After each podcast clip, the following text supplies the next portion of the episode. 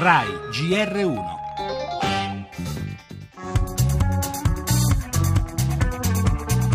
Ho depositato ieri per l'Aula il nuovo testo sulle unioni civili, è un nuovo testo che riproduce il testo base che è bloccato in commissione dall'ostruzionismo. I punti fondanti sono diritti sociali, adozione del figlio del partner e reversibilità della pensione. Vado di fretta, vado di fretta, non ho più tempo, datemi retta.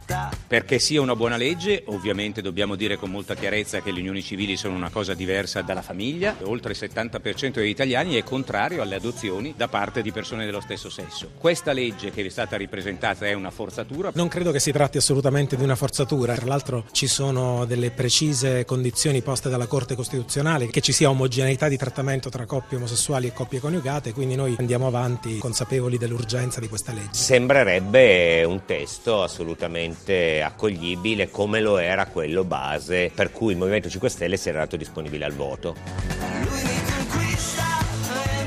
La volta buona, slogan caro al Premier Renzi, sembra non arrivare mai per una legge sulle unioni civili, nonostante un dibattito interminabile. Sembra la classica tela di Penelope, fatta e disfatta a ogni giro di giostra di una nuova legislatura.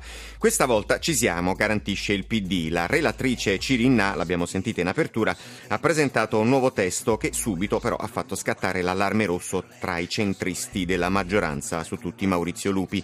Cercare di arrivare presto in aula, una volta approvate le riforme, non è una forzatura, replica Scalfarotto, e nell'infinito schema delle maggioranze variabili spunta anche il Movimento 5 Stelle che, lo ha spiegato Airola, è pronto a dare una mano.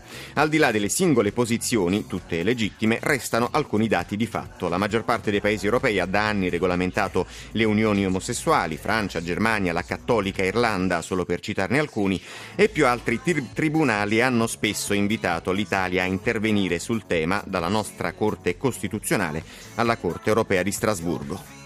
Le altre notizie, cresce la tensione Stati Uniti-Russia sulla Siria, Washington accusa Mosca, il 90% dei raid aerei hanno colpito oppositori di Assad e non l'ISIS, intanto nuove indiscrezioni di stampa parlano di un possibile ruolo attivo dei tornado italiani in Iraq. Parleremo anche dell'ex missionario italiano rapito nelle Filippine, si teme l'azione di gruppi di estremisti islamici, la politica, Marino sempre più nella bufera, il sindaco di Roma dovrebbe firmare già questa mattina un assegno per restituire le spese sostenute con la carta di credito del comune, ma cresce comunque la tensione politica. La cronaca con l'agghiacciante caso della ragazza ventenne uccisa dall'ex compagno già denunciato per stalking e la spirale di violenza che sta coinvolgendo Napoli e provincia. Parleremo anche di vino, l'Italia batte la Francia e torna primo produttore mondiale e poi lo sport, la nazionale e gli ulteriori sviluppi del caso Blatter.